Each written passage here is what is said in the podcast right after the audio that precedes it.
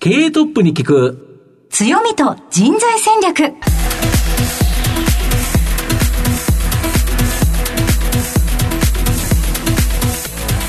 毎度相場の福の神こと藤本信之です。アシスタントの飯村美希です。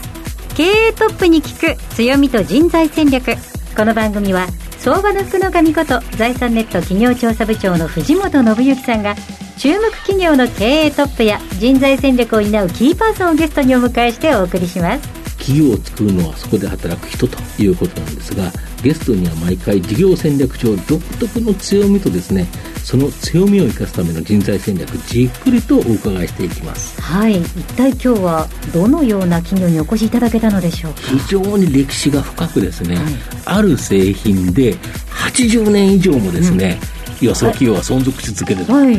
で全世界でですね、はい、販売しているという企業ですね。はい何でしょう。ということは歴史あるものづくり企業、はい、日本のものづくりで本当にやはり日本のものづくりの凄さが分かる企業だと思います。はいということです。皆さんどうぞお楽しみに。この後早速トップのご登場です。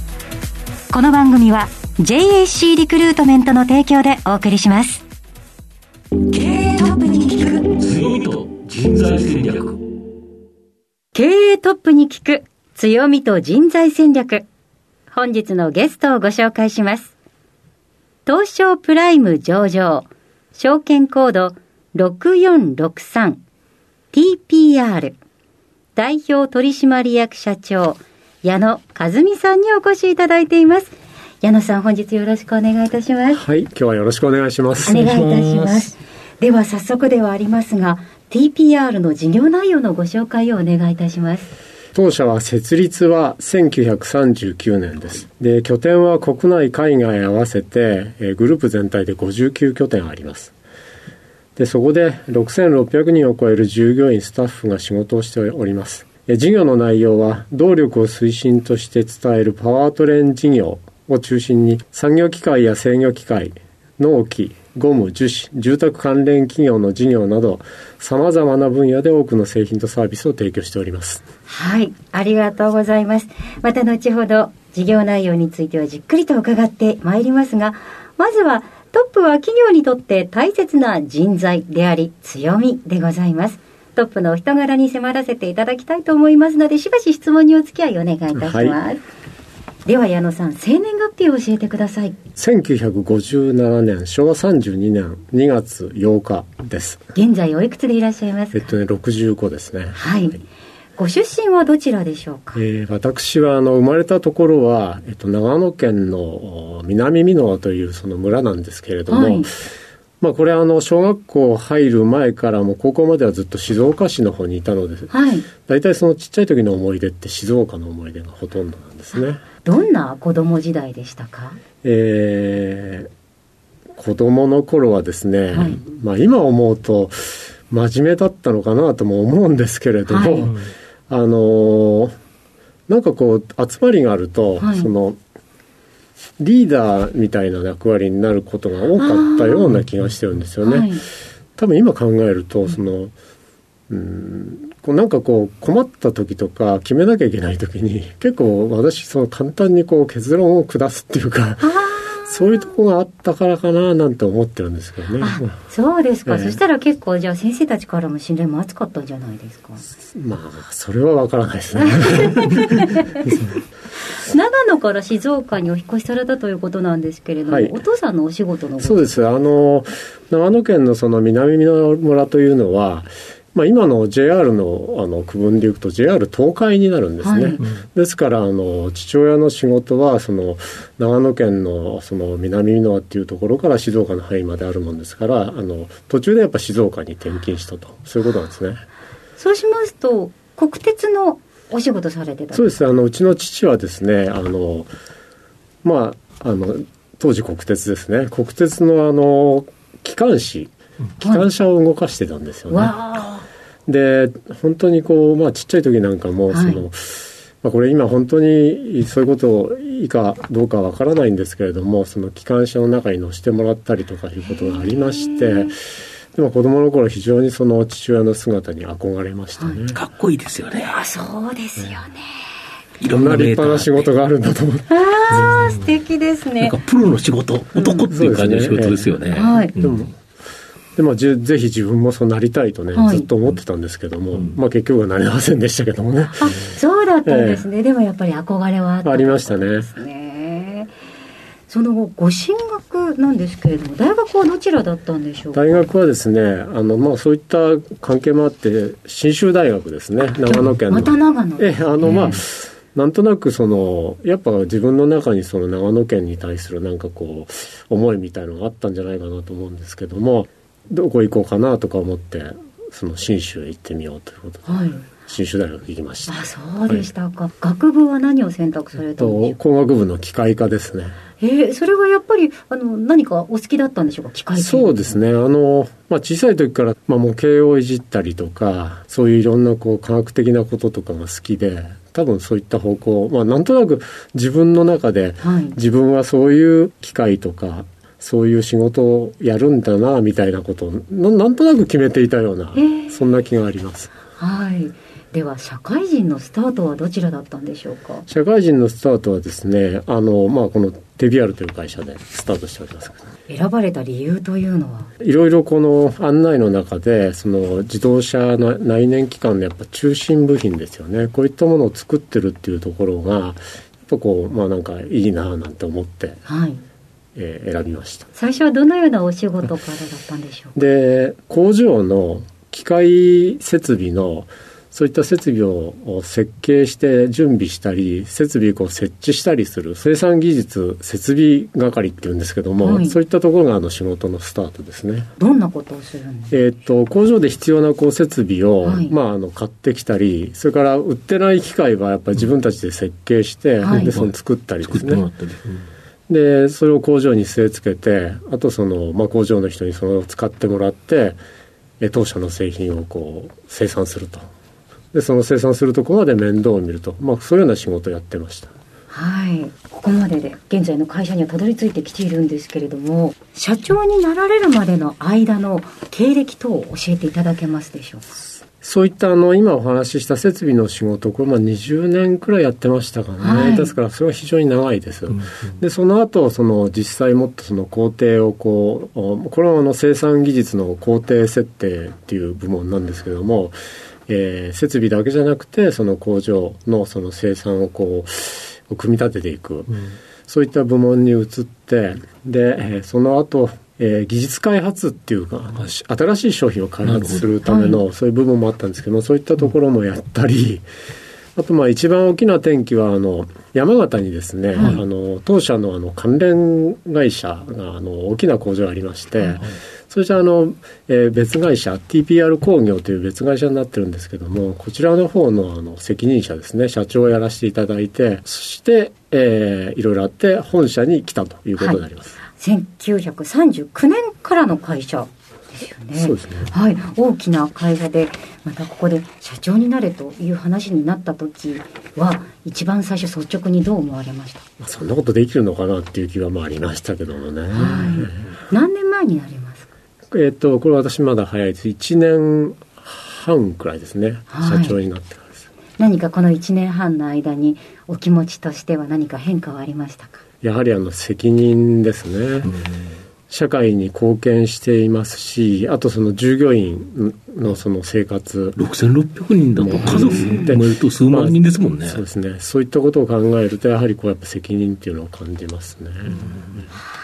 ありがとうございます。さて、えー、ここまで人となりに迫らせていただきました皆さんどのように伝わりましたでしょうかこの後は組織の強みと人材戦略に迫っていきます経営トップに聞く強みと人材戦略今日のゲストは東証プライム上場証券コード 6463TPR 代表取締役社長矢野和美さんです。まあ、ズバリこの番組は強みと人材戦略というタイトルなんですけど、御社 TPR は旧社名が帝国ピストンリングで、エンジンのピストンとシリンダーの間の部品であるピストンリング。まあ、これがまあメインだったということだと思うんですけど、かなり特殊な技術だとか、当社の80年以上この同じものでこう、まあ、あの食べていくんですけどもこれやはりととてもあの特殊な構造でして、うん、なかなかその機能を果たすためにこのまあ本当ただの丸で切れてるだけなんですけれども、うん、これを作る技術は非常に特殊で。いや、ピストンって基本丸いもので、そで、ね、それが上下するという形で、で、ここのところに、まあ、リング状の金属のもので、えっと、うまくその、中身を封入っていうか、そうですね、あれですよね。あのシリンダーっていうその深淵のところに、うん、あのピストンを入れてそのピストンにピストンリングっていうのを入れて、うん、そのシリンダーに収めるんですけれども、うん、シリンダー側の深淵でその深淵に対してこうどこからもそのガスが抜けないような、うん、要するにそのぴったり、うん、えー、シリンダーに沿うような、そういうものを作らなきゃいけないんですね。だからそのぴったり沿うような力をこう発生させるように、まあ、特殊な楕円で作るんですけども、この特殊な楕円で作るっていうところが非常にあのえー、技術とそれからいろんなあの特殊な工作機械が必要で。これだから円に対してその円の形のするもんだからまっすぐそのつながってるものかなと思うと切れてるんですよね。切れてますね。ほんの少し切れてる。ほんの少し切れてるんです。これはあの熱がかかってそのリングが膨張しますと、はい、その切れたところがもう突き当たってしまうんですね。で突き当たってしまうと、はい、えー、スカッフというようなトラブルになるんですけどもなるほど。突き当たるのが嫌で広げとくと、はい今度ガスが抜けちゃって、ね、パワーが出ないと、はい、ですからそこのあの、まあ、微妙な設定ですね。ものすごい微妙なそうですね。ことですよね。とやっぱとても難しいのはそういったものを、うん。まあ、今の長野の工場ですけど月にあの1000万本とか作るんですけども、うん、まあ、1本でもそういうのがあっちゃいけないという、うんうんうん、そういうあの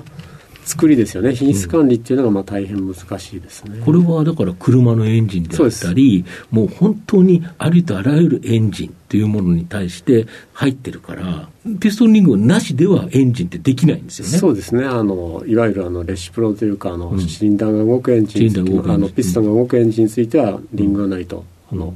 成立しません。なるほど。で、御社、そのシリンダーの内側のその側の部分、シリンダーライナー、まあ、これも世界トップシェアということそうですね。あの、まあ、主にガソリンエンジンの関係のそのシリンダーライナーにつきましては、当社はまあ世界で一番、あの、お客さんに供給しているメーカーであります、うん、ピストンリングも世界5社のうちの1社で、まあ、これで80年以上、御社ご飯食べてきたと。そう、まあ、おっしゃる通り、そうです。本当だけど、こういう特殊な技術っていうのは、すごいですよね。あの簡単にやっぱ参入できない、うん、あのいろんな技術とか経験が必要なんですけども、うんまあ、これを理論的に解析して品質をこう全ての製品に対して保証していくっていうことはやはりかなり難しい仕事だなというふうにまあ感じております。で全世界にエンジンって、まあ、いろんな各国で使われてるから御社の場合本当にグローバル企業で売上高の過半海外ですよね。そうですね。あの今あの海外の6拠点当社の製品供給しておりますけれども、はい、やはり海外がやっぱり中心になってきます。なるほど。でこのパワートレイン事業、まあ、これはいわゆる安定的な高収益のビジネスということなんですけど、やはり今、EV とかさまざまなことになっていくと、このエンジンというものが未来永劫ずっと続くのかっていうのが、ちょっと微妙なところもあるというところでいうと、多角化新事業、まあ、これに投資を続けているということですか、はい、当社の今の置かれている立場における方針なんですけれども、はい、一つはあのパワートレイン、はい、既存事業ですね、はい、ここのところをもっともっとそのよくもっともっとその社会に貢献できる、はい、もっともっと利益が出ると、うん、これをあのまず一つ徹底的に推進していきたいというふうに思っております、はい、特にまだあのこういったパワートレーンでも、うん、今カーボンニュートラルということで、はい、CO2 削減が強く言われて、ね,、言われておりますけども、エンジンの効率を改善していくことによって、うん。えかなりのその改善ができるというふうに我々考えております。ですか？らここのところはそのそういった技術改善を徹底的に進めるのと、それからえー、当社としてはそのこのパワートレーン事業で利益をもっと最大に上げていくっていうのをまず第一に掲げてます。うん、で当社あの2つ大きな目標を掲げてまして、はい、今その最初に申し上げた、うん、あのパワートレーン事業の利益ここのところをまた元にしまして、うん。えー、新規の事業の開発ですね、うん、こちらの方にその、えー、そういったいろいろなあの当社の持つ強みを投入して新しい事業を開発したいというふうに考えております。なるほど。でこの事業では多角化新事業では EV 車への、えー、新部品の供給カーボンナノチューブ事業まあ、スタートアップ企業やその他の、えー、業種の企業への出資など、本当にさまざまな取り組みされてるそうなんですが。まず一つは、あの、今度、今、内燃機関から電動化というふうにあの、はい、車が変わっていく場合に、ね、やはりその、新しく必要となる部品、はい、そういったものがあのたくさん出てくるんですね、うん、ですからこういったところはまあまあ要するにどこも作ってないわけですから、うん、こういったところに当社の,、あの技術それから今までこう培ってきたいろいろな品質管理力生産力こういったものを投入してそういうあの部品を作って貢献できないかっていうこと。で、えー、いろいろやっております。で今お話がありましたカーボンナノチューブとか、はい、そういった新素材のことで関係ですね、はい。はい、こういった関係でもあの当社のピストンリングをその作ってくる過程で、はい、そういった材料であったり、うん、それから表面処理であったり、はい、まあ、素材系のところのいろんな開発をやってきましたので、うん、まあ、その関連で、えー、特に今のカーボンナノチューブの関連の事業っていうのを、うん、えー、進めております。なるほど。カーボンナノチューブもしあの事業化できたとしたら最終的にはどんな製品ができるもんなんですか？ですね。これはあのまあいろいろ今いろんなところお客さんからあの引き合いいただいてまして、はい。まあ、これさまざまなあの分野があって、あのここであの特定の、えー、商品はあの申し上げられないんですけれども、まあ、やはりあの EV 関係であったり、それからあとその環境関係だったり、そういったところにも使われていけるというふうに考えています。とするとこのあたり本当に将来的な夢っていうのは大きいということですよね。そうですね。現在あのパートレーンの方の売上利益がかなり中心なんですけども、将来はその新規の、えー、こういった事業に関する売上利益と、従来の事業、あの割合をまあ半々ぐらいに持っていこうというような、そういった計画を立ててやっておりますなるほどでそんな企業を支えてるっていうのがやはり人材ということだと思うんですけど御社6600人の方が働いてるということですか、はいこれ、日本と海外、どれぐらいの比率で働いてるんですか？これはあの国内が約まあ2000名ぐらいですかね。なるほど。あと残りが海外になりますね。なるほど。これも、だから販売に携わる方、製造に携わる方、いろんな方がおられるということですよね。はい、で、今後、やはりこのパートレーン事業、まあ、これがメインビジネスなんですけど、まあ、新規事業の方で大きく成長を遂げていきたいという感じですか。はいやっぱりこの新規事業をやるところでおくと、あの人材も少しやっぱりそのパワートレイン事業とは違う人材っていうのは必要になるんですか？個々の、うん、えー、固有技術と言われる、うんうん、その専門技術についてやはりこれ違うんですけれども、はい、あの仕事を進めていったり、はい、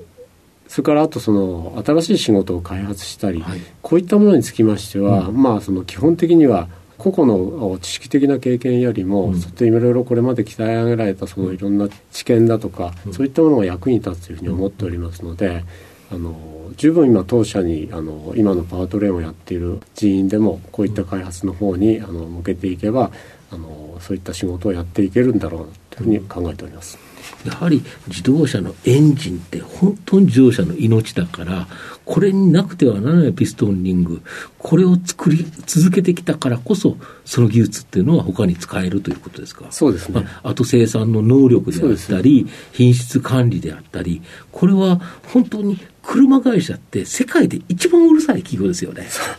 あ御社言いづらいでしょうけど、えー、そうですね。あの厳しいですよね、大変は。ね、やはりその実際その、お客さんのところで不具合が起きたらっていうような想定では非常に厳しく管理しておりまして、当然です、まあえー、人命に関わることですよね、車でエンジンがいきなり火吹いちゃったって言ったら、やっぱりえらいことになるから、やっぱりこれって本当に日本の車ってしっかりと作られてますよね。えー、そこではあのやはりあの、うん、製造、それから技術、うん、それから品質管理ですよね、うん、このところはやっぱり、まあ、あの各部門が連携して、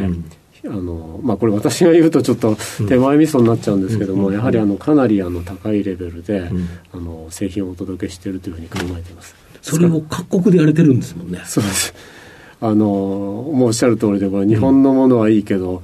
同じものだけどえー、アジア東南アジアで作ったのはダメですなんてそんなことは言えないですからねありえませんからね、ね、ありえないですよね、うん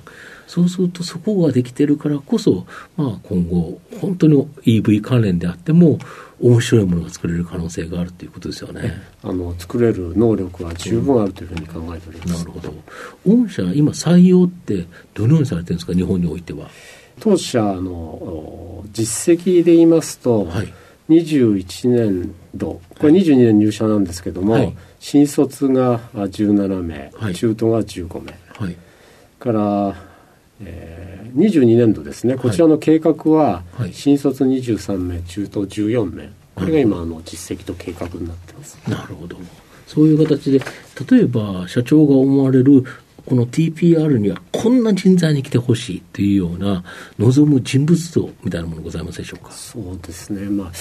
いろいろあるんですけども一番はやっぱ情熱ですかね。あのまあ情熱といってもなかなかあれですけど、うん、まあ具体的に言えばこういろんなものに興味を持って、うん、でいろんなことにやっぱり一生懸命やっていく、うんこういうのがかなり重要じゃないかなというふうに思うんですね。なるほど。ええ、やっぱり仕事に対しての熱意、ね、やる気っていうことですよね。はい、確かに知識っていうのは、その会社に入ってからも身につくものだと思うんですけど、やる気って会社が与えるものじゃなくて、その人が持ってるもんですよね。おっしゃる通りですね。うんあの私あのこういう仕事を最初にあの申し上げましたように、その設備の仕事をやってたんですけれども、はい設備って、まあ、そもそもちょっと能力が違ったって、まあ、せいぜいプラスマイナス15%ぐらいの能力差なんですよね。はい、ところが人間っていうのは、うん、まあ、一生懸命やれば、200%の力が出たり、300%の力が出たりするんですよね。ですから、やはりやっぱ最後はやっぱこの会社をまとめていく仕事を進めていくには人の力っていうのがすごく大きいなっていうのは、まあ、私の経験の中でもね、うん、非常に大きく感じてるところですね。で、その能力っていうのは、まあ、いろいろ突き詰めていくとやっぱその情熱みたいなね、やる気みたいなのがやっぱ一番大きいのかなっていうふうに思いますけどね。はい。矢野さんご自身もやはり情熱を持ってさまざまなお仕事されていらっしゃったんですか？お恥ずかしいですね。ただただ、まあ、自分のことを振り返ってやると、はい、情熱を持ってやった時とそうじゃない時っていうのは、これはもう自分でよくわかりますよね。あその結果っていうのはどのように判断されるんでしょうか？結果はですからまあそのまあ、これはその自分の人生的に考えれば、まあ、一生懸命やったからまあ丸だっていうのは言えるんですけども、まあ、会社ね会社の責任ということで考えるとやはり結果を出さなきゃダメだなというふうに考えてます。ありがとうございます。社長にこう今なられてるわけですけれども、社長に、えー、最初はなると思われてましたか？入社してから働いてらっしゃる間で。最初はまあそんなこと思ってなかったですね。はい、あの最初はあの私が入った時は先ほど申し上げたようにその設備関係のそういう仕事やってたんですけども。うんその中であのやっぱその設備はこう立派な設備作ろうっていうそこには非常に情熱を持ってたんですね。はい、ですけどまあその最後こういった経営の中にこう携わっていくっていうのはもう全く考えなかったですね。はい。そんな中で今情熱っておっしゃってましたけれども、はい、どのような気持ちで設備作られていらっしゃったんですか？これはあの、まあ、ちょっと専門的な話になっちゃうんですけども、私あの設備をいろいろ作ってたんですけれども、はいこれってあの一生懸命作って本当に作業者に使いやすくそして、うん、あの良い、えー、利益がある。こういったものを作っていくと非常に、えー、良いんですけれども、うん、実際あの人間はみんな正直で本当に使いやすくていいものじゃないとやっぱ使ってくれないんですよね。えー、はい、ですから私はもう自分のやった仕事に対してそのまあ、ある意味ね、はっきり結果がわかるんですよね。これ自分でいいいいだろうと思って出したってこう、うん、これはいいよいいよっていくら説明したって、はい、まあ、使いにくかったりそのいいものできないと、うん、その人使ってくれないんですよね。だそういうところで本当にやっぱ、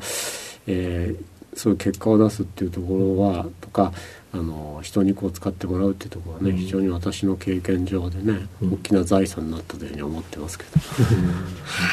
ありがとうございます。では、この番組、お昼に放送なんですが、はい、社長のランチなど、お昼ご飯何を食べることが多いんですか？私はですね、えーまあ、基本定食ですね、はい、米を食べなきゃダメですね。そうだお肉であったり魚であったりっていうので、そうですね。本当はだからそういうバランスよく取らなきゃいけないんですけども、うん、まあなんかこのこの米に対するこう憧れみたいのがあってとりあえず米を食わないとなんか、うん、あの力が出ない。力が出ないです。ね では藤本さん最後の質問お願いいたします社長の愛読書などですねリスナーに何か書籍一冊お勧めいただきたいんですが。私はですね、はい、えー、そうですねまあ読んでる本ってあの新田次郎なんか読んでました、ね、はい、あの八甲田さん からあと孤高の人とか、うん、あのなんかそういうこう大きなこう自然のところにこう立ち向かっていくとか、うん、人の力で、えー、人の力そういったのがもう一つ好きでしたね、うん、それ勝てるわけではないんですけども、うん、あのまあそういった中でやっぱどれだけその頑張るのかっていうのをね、知恵を出して、えー、極限の状態から、えー、そういう本がちょっと好きでしたね、ありがとうございます。今日のゲストは東証プライム上場 TPR 代表取締役社長矢野和美さんにお越しいただきました。矢野さんありがとうございました。ありがとうございました。経営トップに聞く強みと人材戦略東証プライム上場 JAC リクルートメントは世界11カ国に展開するグローバルな人材紹介会社です。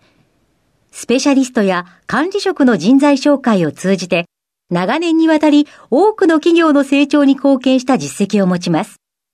当社では役員、CFO、CIO、本部長、社外取締役などの経営幹部層の人材紹介に特化した専門部署 JAC エグゼクティブを構え、企業の経営課題解決を支援しています。経験豊富なコンサルタントが経営課題をヒアリングし、課題解決に導く人材をご紹介いたします。企業の経営改革を担う人材など、経営幹部の採用なら、東証プライム上場、証券コード2124、JAC リクルートメントにお任せください。お送りしてきました経営トップに聞く強みと人材戦略そろそろお別れのお時間です今日のゲストは TPR 代表取締役社長矢野和美さんでした。すごい技術なんですね。そうですね。ただその売ってるもの自体がお値段を聞くと、はい、まあ100円とか、そんなにリング一個一個は確かにエンジン山のようにあって、はい、まあエンジンも何気筒もあればいっぱい使われるっていうのはあるとしても、それだけ作ったものは100円とか数百円とかいうものなんですね。それがどれだけの技術があのリング一つに入っているかと思うと、うん、いや大切に車もバイクも乗っていかないとななんて思いましたけれども、ね、逆に言えばそれだけの技術そして情熱を持った会社がこれからまた新しい、うん、えー、新部品を考えて。いく、ね、エンジン以外の次も何か作ってくれそうな気がしますね。はいということで今後も楽しみですたくさんお話聞かせていただきました。どうぞこの番組最初から聞けなかったという方も終了後はラジコのタイムフリーやポッドキャストでもお楽しみいただけますのでラジオ日経のウェブサイトのチェックをしていただければなと思います。お写真もございます。それではここまでのお相手は相場の福の神財産ネット企業調査部長の藤本信之と飯村美希でお送りしました。次回のこの時間まで。ほなまたお昼やで経営トップに聞く強みと人材戦略この番組は JAC リクルートメントの提供でお送りしました。